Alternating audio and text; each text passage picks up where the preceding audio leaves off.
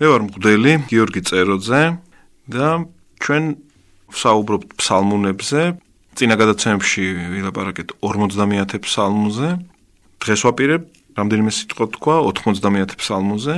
ასეთ გზით იმიტომ წავედით რომ ეს მაინც ძირითადი ლოცვებია, ფსალმუნები, რომელსაც ჩვენ ვიყენებთ. უფრო ხშირად გვხვდება ეს ლოცვები და ამიტომ ვსაუბრობთ ამ ლოცვებზე. ახლა პირდაპირ საქმეს შეუდგეთ ასე ვთქვათ. წავიკითხავ პირველ წინადადებას, რომელთან დაკავშირებითაც უკვე რაღაც გამოცდილებაც გამიჩნდა, ძალიან საინტერესო. იმიტომ რომ თავის დროზე, როდესაც მე ამ ფსალმუნს კითხულობდი და ლოცულობდი, ეს პირველი წინადადება, რომელი დამკვიდრებულ არს შეწევნითა მაღლისათა, საფარველსა ღმრთისა ზეთათასა განისვენოს. თუნდაც თანამედროვე თარგმანში რომ ენახა ან სხვა ენაზე რომ ენახა არ მაძლევდა საშუალებას იმისას რომ კარგად გამეკო რა თქვა დავით მეფსალმუნე არ მოვეშვი ამ საქმეს ჩავყევი რამდენადაც შეიძლებოდა ბოლომდე და მეგონა რომ ეს მარტო მე დამემართა ასე სხვა ყოველას ვინც კითხულობდა ამ ლოცვას ვფიქრობდი რომ ყოველას ესმოდა ალბათ უფრო ნაკლები ძალისხმევა გამოიჩინეს და ვფიქრობდი რომ იციან თქო რაზე ალაპარაკეთ მე ისე მოხდა რომ ვიყავი პედაგოგი ტექნიკურ უნივერსიტეტში პირველ კურსელებთან თეოლოგიას ვასწავლედი მათ და ნუ ჩემს განმარტებებს უბრალოდ ჩემს მიერ გაგებულს მათ უზიარებდი იქ არ მიკვირდა. იმ სტუდენტებმა რო არწოდენ ეს არ მიკვირდა. შემდეგ ისე მოხდა რომ სემინარის და აკადემიაშიც გამიჩნდა რამდენიმე საათი. მქონდა შესაძლებლობა რომ სტუდენტებთან მქონოდა რა თქმა უნდა ესეთი სასწავლო კურსი. თუმცა ჩემი საგანი იქ იყო ეკლესიის ისტორია, როგორც ეკლესიების ისტორია, მაგრამ შეგადაში გამსალონებზე საუბრობდი ხოლმე და აღმოვაჩინე, რომ აკადემიაში სწავლობს ადამიანი. შეგი აქ რაღაცა საეკლესიო ცხოვრების პრაქტიკა, იმიტომ რომ თქვენ ისტორიკ აკადემიაში მოსახვედრად მოძღვრის რეკომენდაცია სჭირდება. შეგი მღვდლის რეკომენდაცია, რომელშიც წერია, რომ ეს ადამიანი საეკლესიო ცხოვრები ცხოვრობს, ესწრება წირვებს, ლოცვებს, ხო და სემინარ აკადემიის სტუდენტებს როცა შევეკითხე რომ ესმი თუ არა რაზე არის ლაპარაკი რომ მე ესე გამიჭიდა თქვა ამ წინადების აზრის გაგება და უფრო სხვა კიდე ამ ფსალმოს ჩვენ უნდა აღმოვაჩენ და ვნახავთ რომ არის რამდენიმე ადგილი რომლის გაგებასაც სჭირდება ძალისხმევა როცა ვიკითხე აღმოჩინე რომ არ ეცმი ცერტ მე მღდელი გავხდი მრეულშიც აღმოჩინე რომ რაღაც დიდი ხნის პრაქტიკა აქვს ეკლესიაში სიარულის და უმრავლესობა ვერიგებდა ამ წინადების შინაარს. მოკლედ ეს პირველი წინადადება რომელი დამკვიდრებულ არ შეწევნითა მაღლისა და საფარველსა ღმრთისა ზეცათასა განისვენას. პრინციპში როგორც იტყვიან ხოლმე ყველაფერი გენიალური მარტივიაო ასეთი გამოთქმა აქ ამ შემთხვევაში ასე არის. თუ კი ამ რომელის ნაცვლად შესვამ ვინც მაშინ წინადადება ცოტა უფრო გასაგები გახდება. და რომელის ამ შემთხვევაში ნიშნავს სწორედ ვინც რომელი ადამიანი აი რომელიც ან ვინც დამკვიდრებულია ღმერთის დახმარებით ანუ ისაც აქ ეს გამოცდილება უკვე ისეთი ზომით და ისეთი რაოდენობით დაგროვილი, რომ მას ესე ვთქვათ, განსაცდელისაც ან რაღაც რთული სიტუაციისას ცხოვრებაში ჭირდება ღმერთის შეწევნა და იღებს ის ამ დახმარებას, გამოუჩნდება ხოლმე გზა, გამოსავალი. აი ვისაც ეს გამოცდილება აქვს უკვე ბევრი, ამაზე მიანიშნებს სიტყვა მკვიდრი, მკვიდრი არის ის, ვინც დასახლდა უკვე, არა? ვინც დამკვიდრებულია ღმერთის შეწევნით, ღმერთის დახმარებით. ღმერთის დახმარება იმდენჯერ ხშირად განუცდია, რომ უკვე ის მყარად არის ამ გამოცდილებაში, მან ზუსტად იცის, რომ იქნება ღმერთის დახმარება და შეწევნა. კვიდრი გულისხმობს ისეთ მოსახლეს, ისეთ ადამიანს, რომელიც თაობიდან თაობამდე რაღაც პერიოდი დიდი ხნის განმავლობაში ცხოვრობს ერთ ადგილას, არა? უკვე აქ მთელი რაღაც ესეთი კავშირები, სოციალური, ეკონომიური გავლებული არა მის გარშემო, ხო? მას მის წინაპრებს ჰქონდათ მკვიდრი ესეთი რამე. ეს ადამიანი შეუძლია იყოს ღმერთის საფარველ ქვეშ ისეთვე მშვიდი, როგორც მაგალითად კარავში, რომელიც მზისაგან გიცავს და აი მშვიდად ახარ იქ რაღაც ისვენებ, რომ მზის მწვავე სხივები შენამდე ვერ აღწევს, შენ გიფარავს ქოლგა, შენ გიფარავს კარავი, აქ იქნება ეს სიტყვა და ამიტომ საფარველი რაღაცა გიფარავს შენ, რაღაც არის. აი აღმოსავლეთში ხდება ხო? იუდეა, იერუსალიმი, ისრაელი, სადებორებს იცით, ცხელი კლიმატი, ამიტომ იქ ეს მაგალითებიც შესაფერისია. სადაც ცივ კლიმატში მცხოვრებ ადამიანს რო დაეწერა, ალბათ დაწერდა შემდეგნაირად, რომ ვინც ღმერთის შეწევნით გამოცდილი ადამიანია, ვისაც აქვს ეს გამოცდილება, მას შეუძლია იყოს ისევე თბილად, როგორც ღუმელით გამთბარ სახლში. ის ასე აღწერდა რა, სიცივისაგან დაცულად აღწერდა, სადაც ჭრდილოეთში ან სამხრეთ პოლუსისკენ მცხოვრები ადამიანია რა. მაგრამ ეგ რადგან ცხელი კლიმატის პირობებში ცხოვრობს დავითი, შესაძლებელი მაგალითები აქვს. მზისაგან გჭირდება რაღაც საფარველი, რაღაც შტილი, პატარა კარავის ან ხეივანის ქვეშ თავის შეფარება მზისხივებისაგან. აი როგორც რაღაც საფარველ ქვეშ მზისხივებისაგან ადამიანი და ჩვენ ყოველას გვაქვს ეს გამოცდილება ჩრდილში რომ ვისვენებთ. ჩრდილში მშვიდადა ვარ და არა გვაქვს იმის შიში რომ ზე გამოარღვევს ამ ჩვენ საფარველს. აი ასევე მშვიდად არის ადამიანი, რომელსაც მრავალჯერ უკვე ღმერთი დაეხმარა ბოროტების, რაღაც უსამართლობის, ტკივილის განსაცდელის დაძლევაში, რომელსაც აქ ეს მრავალჯერ ღმერთის შეწევნით ამ მდგომარეობებიდან გამოსვლის გამოცდილება, ის ისევე მშვიდად არის, როგორც ჭრდილქვეშ მყოფი ადამიანი. ვინც დამკვიდრებულია მაღლისაით, აქ არის ღმერთის ეპითეტი, ესე ვთქვათ, ხო? ღმერთი შეგვიძლია გამოვიყენოთ სიტყვა და უფრო გასაგები გახდება. ვინც დამკვიდრებულია ღმერთის დახმარებით, რომელი დამკვიდრებულ არს შეწევნით ამაღლისათა საფარველსა ღმრთისა ზეცათასა განისვენოს ღმერთის საფარველის ქვეშ იქნება განსვენებული მოსვენებული ჩრდილ ქვეშ მყოფი. ასეთი ადამიანი ეტყვის ღმერთს რქვას უფალსა. ხელის ამყრობელი ჩემი ხარ შენ.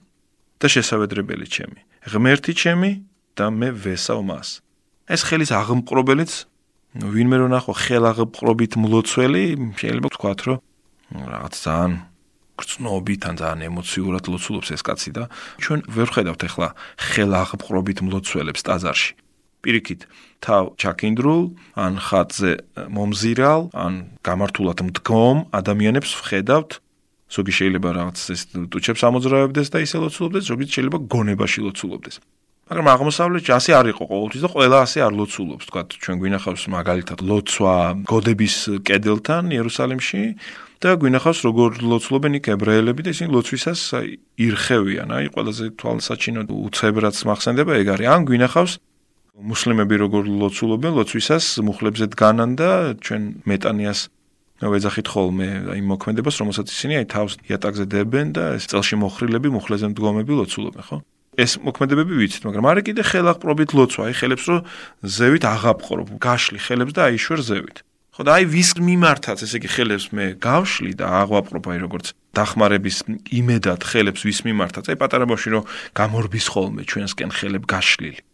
ხო ჩვენსკენ გამორბის. იქ შეიძლება ბევრი სხვა ადამიანი იყოს, ხო, უცხო ნათესავი რაღაც, მაგრამ აი მშობლისკენ გარბის ხელებს გაშლის პატარა ბავში და მორბის ჩემსკენ. და მე ვარ ის, ვინც შენს მიმართ ღმერთო, ესე ხელებ გაშლილი გამოვრბი ვარ. ამბობს დავითი. შენ ხარ ის ხელის აღმყრობელი, ჩემი ხარი შენ. შესავედრებელი ჩემი. გევედრები მხოლოდ შენ ამბობს დავითი. ღმერთი ჩემი. და მე ვესავ მას. მე მაქვს მისი იმედი.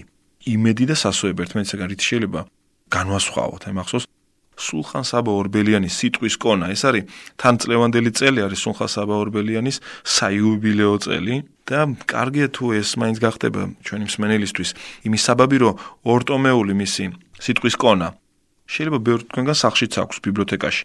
ხო და აი გადმოიღეთ აუცილებლად ძალიან დაგეხმარებათ ეს წიგნი. ფსალმუნების ზოგადად ქართული ენის სიმდიდრის დანახვაში ასე ვთქვათ.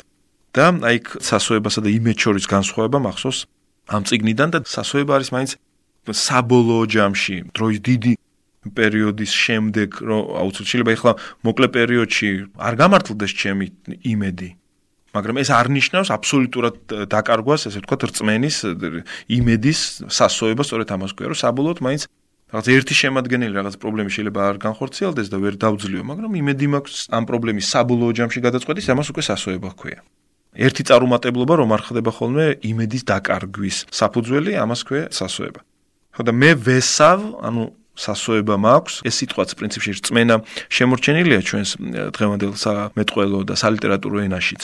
მაგრამ ეს სასოება მეტად არქაულია და არ გამოიყენება ხოლმე. ამიტომ ამის გაგება შეიძლება თანამედროვე ადამიანს გაუჭირდეს, ხო? ამ სიტყვისგან ნაწარმოების სხვა სიტყვებიც მე რაღაცა ძალიან უცხოდე ჩვენება ხოლმე რა. განსაკუთრებით ახალგაზრდებს, რა ვიცი, ჩემი შვილის მაგალითზე ასია ხოლმე. არის კიდე ერთი ლოცვა, რომელსაც ერთად ვარჩევდით და უთხრა რომ ეგრეთ შეიყვარა ღმერთმა სამყარო ვიდრე მიცემანდეცა მხოლოდ ჩობილისა ძისა. ეს ვიდრე რას ნიშნავს თქო და გაუჭირდა მას გაგება. აქაც ეს ვესავ არის ნაწარმოები სიტყვისაგან სასოება, ხო და მე ვესავ, ანუ აი საბოლოო ჯამში მისი ძალიან დიდი იმედი მაქვს. რატო ახლა, რატო მაქვს ესეთი იმედი მისი? ეხლა მოდის ესე ვთქვათ ამის დასაბუთება ერთგვარად რა. დავითი ჯერ თავის რწმენას გამოთქვამს, ეხლა თითქოს ასაბუთებს. იმიტომ რომ ონდლოცოში არ წერია იმიტომ რომ აქ წერია რამე თუ. ეს რამე თუ თანამედროვე გაგები თანამედროვე ენაზე არის, იმიტომ რომ ის გიხსნის შენ მონადირის საფრთხისაგან და სიტყვისა მისგან განსაკრთომელისა. ამ განსაკრთომელის სიტყვის წარმომთქმელიც და მონადირეც ამ შემთხვევაში არის ბოროტება. ინემოთ ბოროტის სული გნებავთ სამყარო თავისი ეს ცოდვით დაცემის შემდგომი მიმართებით ადამიანისადმი არა დაიწყევლა მიწა და როგორ ვიცით ჩვენ ბიბლიიდან და ეს სამყარო უკვე მტრულად არის განწყობილი ადამიანის არსებობის მიმართ მიდიხარ მიდიხარ და შეიძლება შემთხვევით ესე რაღაცა მიწისძვრა მოხდეს ან რაღაცა სტიქია დატრიალდეს თითქოს ნადირობს შენზე რომ მოგიხელთოს აი როგორც მონადირე აგებს ხოლმე საფრთხეს აქაც ისევ ნუ არაჩვეულებრივია სულხან-საბას საფრთხე არის ხაფანგის კონკრეტული სახე. კიდე სხვაგვარი ცხოველის დასაჭერი საშუალებები აღწერილი ლექსიკონში. ხაფანგი არის ის რაც შეიძლება ესე აი როგორც სათაგურიან რაღაც უბრალოდ უფრო დიდი არა ცხოველისთვის რაღაც შეიძლება რაღაც მეტალისგან იყოს გაკეთებული და კონდეს რაღაც ისეთი გრძნობიარე წერტილი რომელსაც თუ შეეხება ცხოველი ეს ჩაკეტავს ამ კბილებს ამ რკინის კბილებს და ხაფანგში მოექცევა ცხოველი ხო? აი საფრთხე არის კონკრეტული ასევე მოსანადირებელი საშუალება და შემდეგნაირია. ეს არის მიწაში ამოთხრილი ესე ვთქვათ სივრცე თხრილი მოკლედ რომელშიც დამაგრებულია თავწათლილი სარები, თავწათლილი ხეები, ღრმა ესეთი თხრილი და ზევიდან ეს თხრილი არის ისევ, ვთქვათ, ფოთოლით ან ბალახით დამალული, როგორც არის ამ თხრილის გარშემო. იგი შენ მიდიხარ და ფიქრობ, რომ შენი შემდეგ ნაბიჯი რაღაც მყარზე დადგება, სინამდვილეში კი იქ არის ორმო, რომელშიც ჩავარდები და იქნები მონადირებული. აი საფრთხე არის ამდაგვარი რაღაცა. და ძველი ბრაულად არ ვიცი რა სიტყვა არის გამოყენებული, მაგრამ ჩვენ შემთხვევაში კარგად არის გადმოცემული თავარი სათქმელი, რომ ის ვინც ჩვენს წინააღმდეგარი, ის არის მზაკვარი. ის არის მატყუარა, ის შეფარვით მოქმედებს, დაუნდობლად მოქმედებს. საფრთხის გაგება ამიტომ მნიშვნელოვანია. ჩვენთვის ახლა საფრთხე არის რაღაც უსიამოვნო მოულოდნელობა, რომ რაღაცა შეიძლება გართულდეს, რაღაცა გადაულახავი ამბავი შეიძლება შეხვდეს მას და ამას გულისხმობს საფრთხეში. და საქმე პრინციპში უფრო მწვავედ არის დახატული სინამდვილეში. ძველი გაგებით საფრთხე რომ გვესმოდეს რა არის. ეს არის ისეთი მოსანადირებელი, ისეთი სახის პრობლემა, ისეთი სახის გადაულახავი ამბავი, რომელიც სასტიკია თავის შინაარსით. ძალიან ძნელია რომ ამისაგან თავი დაიცვა. თუ რომ მაშინ შენ ყოველი წინ გადადგმული ნაბიჯი უნდა შეამოწმო. ეს მეტი, იმიტომ რომ ის ბალახი, ის ფოთლები, ის მიწაყრილი ისე არის მოწყობილი, რომ შენ ვერ გაარჩიო ადვილად ძნელია გასარჩევი, როგორც დანაღმული ველი. აი თანამედროვე ნაღმები რო არის და წინ რომ მიდის ნაღმებს რო აღმოაჩენს ხოლმე როგორ მიდის? აი ყოველ სანტიმეტრში რაც აკეთებს ნიშანს რომ აბა არის თუ არა იქ ნაღ და ასე ხო ვერ იმოძრებს ადამიანს ხო არ დადის არა? ეს საფრთხეა ჩვენ წინა მოდი სამყარო ადამიანური რაღაც ბუნება და ბოროტი ძალა რა არის ბოროტი სული ბოროტი ძალა? ამაზე კიდე ცალკე შეიძლება ლაპარაკი რომ რაღაც გონება ჩვენს ვენას არ გაექცეს. ჯადოებისკენ ან რაღაცა გამოლოცვებისკენ იმიტომ რომ სირცხვილია ასე მსჯელობა და ასე ლაპარაკი 21 საუკუნეში რაც ქრისტეს ნათელი მოვიდა იმის შემდეგ სირცხვილია პრინციპში ამაზე ლაპარაკი. ასეთ პრიმიტიულად ბოროტების მიჩნევა, რა ვიცი, შეუფერებელია ჩემი აზრით. ხო, მოკლედ ეს ყველაფერი ბოროტის სული, ბოროტი ძალა, სამყაროს ესეთი ძალა, რომელიც მომართულია შენს გასანადგურებლად, შენს წინააღმდეგ მოქმედებს ისე როგორც საფრთხე. არიცი როდი დაგაწყდება ის თავს. ის გავიდა ერთხელ ჩვენი მსახურების არეალიდან და ჩვენს მოწინააღმდეგეთ იქცა. ნუ, გასაგებია რომ პირველ ცოდვით დაცემის შემდეგ ხდება ეს ამბავი ჩვენ ასე აღწერთ ამას ასეთი სახით აღწერთ ამ ყველაფერს არა? ხო და ეს ბოროტება მოკლედ არის ისე ჩასაფრებული რომ მისგან თავის დაღწევა შეუძლებელია თუ არა ღმერთი. მხოლოდ მას შეუძლია რომ გიხსნას ამ ბოროტი ესე თქვა და ამ დაგვარი საფრთხეებისაგან ამ დაგვარი საშუალებისაგან და სიტყვის ამისგან განსაკრთომელის. ეს იგივე ერთ-ეგივე რო არ გამეოროს ან მხატვრული პოეტური ტექსტია, პოეტურად არის გადმოთქმული, არა? მომნადირებელი შეიძლება განსაკრთომელის სიტყვის მთქმელიც ეს ბოროტება. ხონდ რატო განსაკრთომელი? აი ეს იყო ხოლმე კიდე როგორც გითხარით ძალიან საინტერესო. ისევ ისეთ სიტყვა გამოყენებული, რომელიც თანამედროვე სამეთყოლო და სალიტერატურო ენაში იშვიათად გვხვდება, არ ვიყენებ ჩვენ. შეკრთაო, აი მხოლოდ ამ ფორმით ვიყენებთ ხოლმე, ხო? შეკრთა, ანუ გაოცება და მოულოდნელობა ისეთი ხარისხის იყო, რომ ეს ფიზიკურადაც, ვთქვათ, ადამიანმა კვეთრი მოქმედება განახორციელა. ხო და ეს სიტყვა ბოროტება, ანუ ამბავი, სიტყვა როგორც აი ამბავი, ჩანაფიქრი, გარემოება, ისეთი გარემოება, აი წარმოიდგინეთ ხო, რომ არიწოდე რა არის მაგალითად მიწისძვრა და მოპირველად რომ გაიგო რა არის მიწისძვრა. აი ამ ამბისაგან ამ აღწერილია ხო, აი აღიწერა ვიღაცა, მან დაინახე, ეგეც სიტყვაა ხო, უკვე როცა დაინახე ეს ამბავია უკვე. რაღაც კონკრეტული რამე არის ხო, შენი წარმოსახვის ორგანოებით შექმნილი არა? აი დაინახე ეს მიწისძვრა და ამ ამბავმა უბრალოდ აი შეგაკრთო აი ძალიან ძალიან შეგაშინა, ხო? აი პირველი მიწისძვრა რო ნახო ძლიერი, მიწისძვრა რო ნახო როგორ დაუნდობელია, როგორ არაფერს და არავის არ ითვალისწინებს, არა არც ბავშვი, არც დედა, არც მოხუცი, არც ცოლი, არც ქმარი, არც სიყვარული, არაფერს არ ითვალისწინებს. გაგაგიჟებს, ეს შეგაშინებს ძალიან დიდად, ხო? ან სიკვდილი რომ წარმოიდგინო, ან ბოროტისული რომ წარმოიდგინო, ისე კიდე ერთხელ ამბობ იმ სწორი გაგები, ეს არასწორი მიმართებები, არასწორი წარმოდგენები, რაღაცნაირად ერთ მოძღვრებაში მოქცეული როგორი დამღუპველია. ეს რო წარმოიდგინო, აი შეგაკრთობს. განსაკრთომელი სიტყვა ამას ნიშნავს. მან გიხსნა შენ საფრთხის ამისგან მონადირეთასა და სიტყვის ამისგან განსაკრთომელის, ანუ ბოროტებისგან. ის გიხსნის, მხოლოდ ღმერთი გიხსნის და ამიტომ ვიყავი მის მიმართ ხელებ აპყრობილიო. ეხა კიდე შემდეგ ისევ აი მარგალიტებია რა ჩემთვის. შემდეგ სიტყვა მაგალითად. ბეჭდ საშუალითა მისთა ქფარვიდეს შენ და საგრილსა ფრთეთა მისთასა ესვიდე. ესე იგი ღმერთ შეუძლია ბეჭდ საშუალით დაგიფაროს და ფრთებმა შეასრულონ საგრილობელის ფუნქცია. ამაზე ჩვენ ზევით ვილაპარაკეთ, ახლა აღარ გავიმეორებ. ფრთები, ანგელოზები ფრთებით, რატო ფრთებით? იმიტომ რომ იმ პერიოდში როცა ეს ყველაფერი იწერება რა, წარმოსახვით ადამიანს სწრაფი დახმარების გამოსახატად, მეტაფორულად. შეუძლია მხოლოდ წარმოიდგინოს ფრთები, იმიტომ რომ ფრინველზე სწრაფი არავინ არ აყავს ნანახი. თვითფრინავი მარანიცის სწრაფი მანქანა არის ის, რაკეტა არის ის და ასე შემდეგ. თან იმით არის უნივერსალური პრინციპში ეს ფრთები სისწრაფის მეტაფორად ახლაც ინარჩუნებს ძალას. ამიტომ უნივერსალურია. გასაგებია რომ თქვა რაკეტა ან თვითფრინავი ფრინველზე სწრაფად დაფრინავს, მაგრამ ფრინველიც სწრაფ გადაადგილებასთან, დაუბრკოლებელ გადაადგილებასთან, უმოკლეს გადაადგილებასთან იგივდება ახლაც ჩვენ შემთხვევაშიც. ხო და აი ეს მისი საფარველი არის მყისიერი, სწრაფადვე, უმალვე, რაც შენ მოგიტანს სიმშვიდეს, რაც მოგასვენებს ჭრდილ ქვეშ, ისე მოგასვენებს როგორც ჭრდილში ხალხოლმე მოსვენებული მზის ხივებისგან. და ასევე ბეჭდ საშუალი. მოურიდებლად რო თქვა, ეს არის მოკლედ იღლია, ბეჭი და ბეჭ საშუალი. აი ბავშვს რო ესე მკლავს გადააფარებ. იღლის ქვეშ რომ მოიქცევ. აი მახსოვს წეხეკუხილი ძალიან მეშინოდა ბავშვობაში და ესე მამა გადამეფარებოდა და ყავდი თავის მკლავებში, თავის ბეჭ ქვეშ. ბეჭტ საშუალი იცით რადგან ფრთასთან არის დაკავშირებული, აი ესე ხრებს გაშლის და ესე მთლიანად გადაეფარება ადამიანს. აი მითი დაგიფარავს, ანუ ესე აი როცა ვინმესგან ვიცავთ სხვას ხრებს რო გავშლით და ჩვენ ზურგს უკან რომ შეგვიძლია მოვაქციოთ ის ადამიანი ვის დაცვასაც ვაპირებთ. ეს არის ყველა შემთხვევაში თქვენ ხვდებით როგორ დაცვაზეა ლაპარაკი. რომ ეს არის მოკლედ თავგამოდებული და უსწრაფესი დახმარების აღმომჩენი ღმერთი. ღმერთი, რომელიც მთლიანად დაგიფარავს შენ და ეს შეწევნოთ ეს დახმარება დავითმა იცის როგორც უსწრაფესი დახმარება. ეს ყველაფერი ხდება ძალიან სწრაფად. უმალვე. ბეცაშვალთა მის და ფარდე შენ საგრილს აფთეთა მის და ესვიდე საჭურველად გარემოგადგეს შენ ჭეშმარიტება მისი საჭურველი ანუ იარაღი შეიარაღება რომელიც გაქვს რითიც ხარ აღჭურვილი ეს არის ღმერთის ჭეშმარიტება.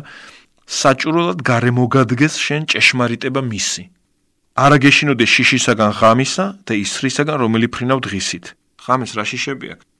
ახლაც არ არის ხოლმე უსაფრთხო ღამე იმიტომ რომ მონადირეს რაღაც ბოროტის მოქმედს აქვს დამატებითი სამოქმედო უპირატესობა.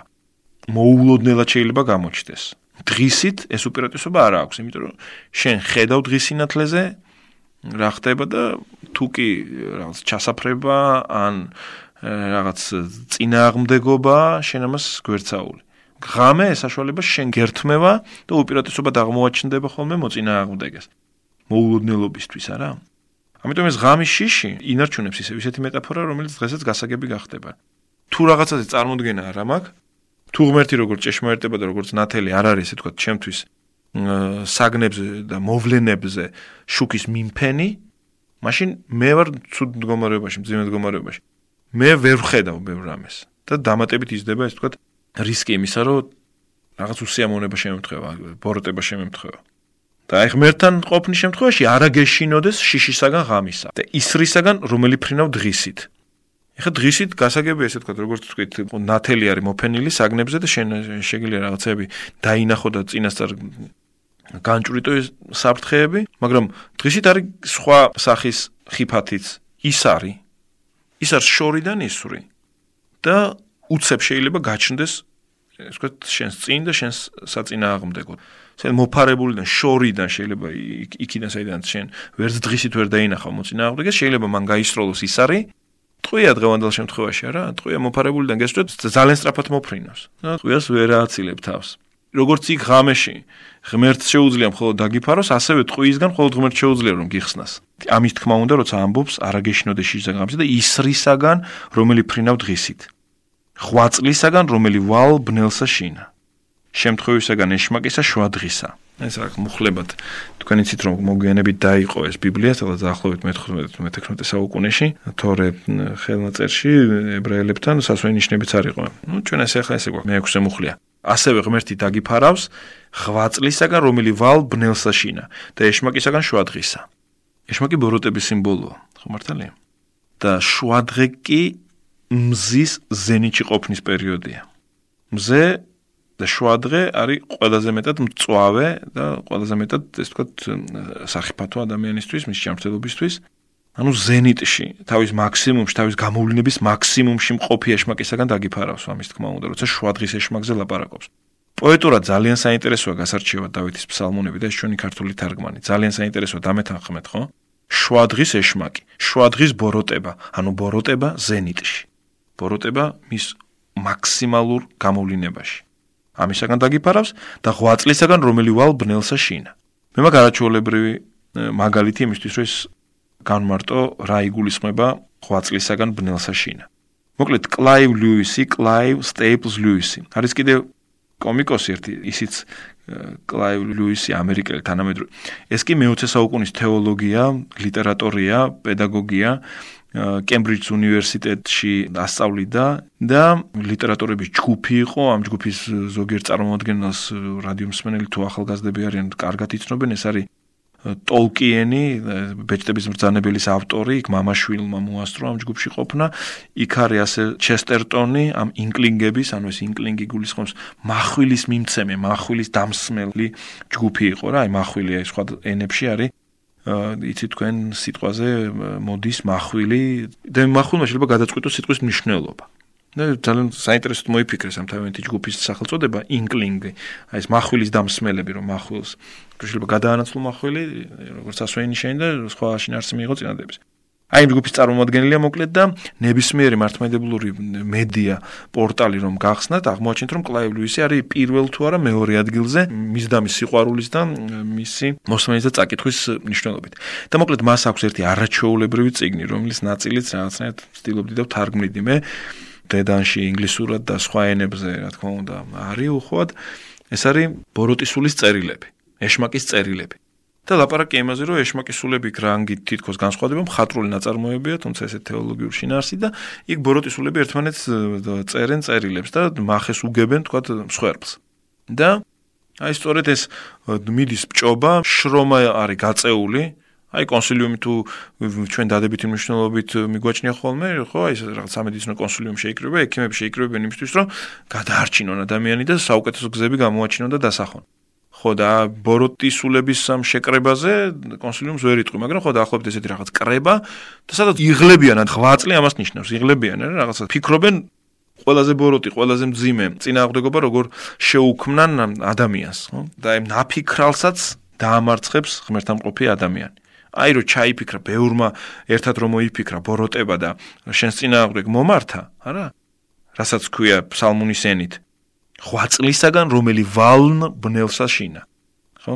ასე შეიძლება ეს გავიგოთ რომ იმ ხვაწლისაგან რომელსაც ბოროტება გასწევს იმისთვის რომ შენ წინააღმდეგ მოიმართოს შეგვიძლია სხვაგვარადაც ვიფიქროთ ხვაწლისაგან რომელი ვალნ ბნელსა შინა. აი ეგ სასვენი შენი სწორედ სხვა შინარსის გამოტანის შესაძლებლობასაც მოგცემს და ეს რა შეიძლება ალბათ გავბედო და თქვა რომ რაღაც ერთგვარი დეკონსტრუქციის ელემენტიც იქნება რასაც ახლა გავაკეთებთ რომ აი ერთი ტექსტიდან საბოლოო შინარსკი არ გამოვიტანთ არამედ რამდენიმე მსგავსი შინარსი გამოგვაქვს მეორე შინაარსი, რომელი ვალ ბნელსა შინა, იქნება შემდეგი. ხვაწლისაგან რომელი ვალ ვინც ბნელში დადის, იმას მეტი გასაჭირია. რთულია, მეტი შრომა უწევს იმას. ხვაწლი ადებს თავზე, ესე ვთქვათ, მხრებზე ხვაწლი ადებს რა. აი ამ სიბნელეში მოსიარულის დაღლისაგან გაგანთავისუფლებს. ასე შეიძლება რომ გავიგოთ.